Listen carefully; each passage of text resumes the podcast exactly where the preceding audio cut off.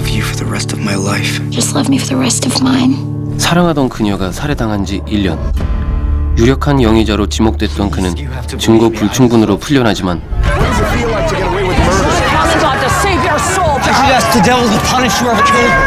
다음 날 아침 거짓말처럼 이마에서 뿔이 솟아나는데요.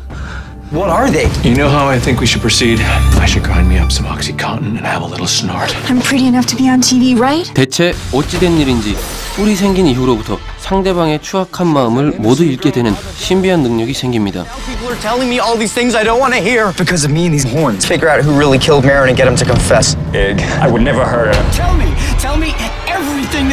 이제 그는 이 저주받은 능력을 이용해 사랑하는 그녀를 죽인 진짜 살인범을 찾아 나섭니다.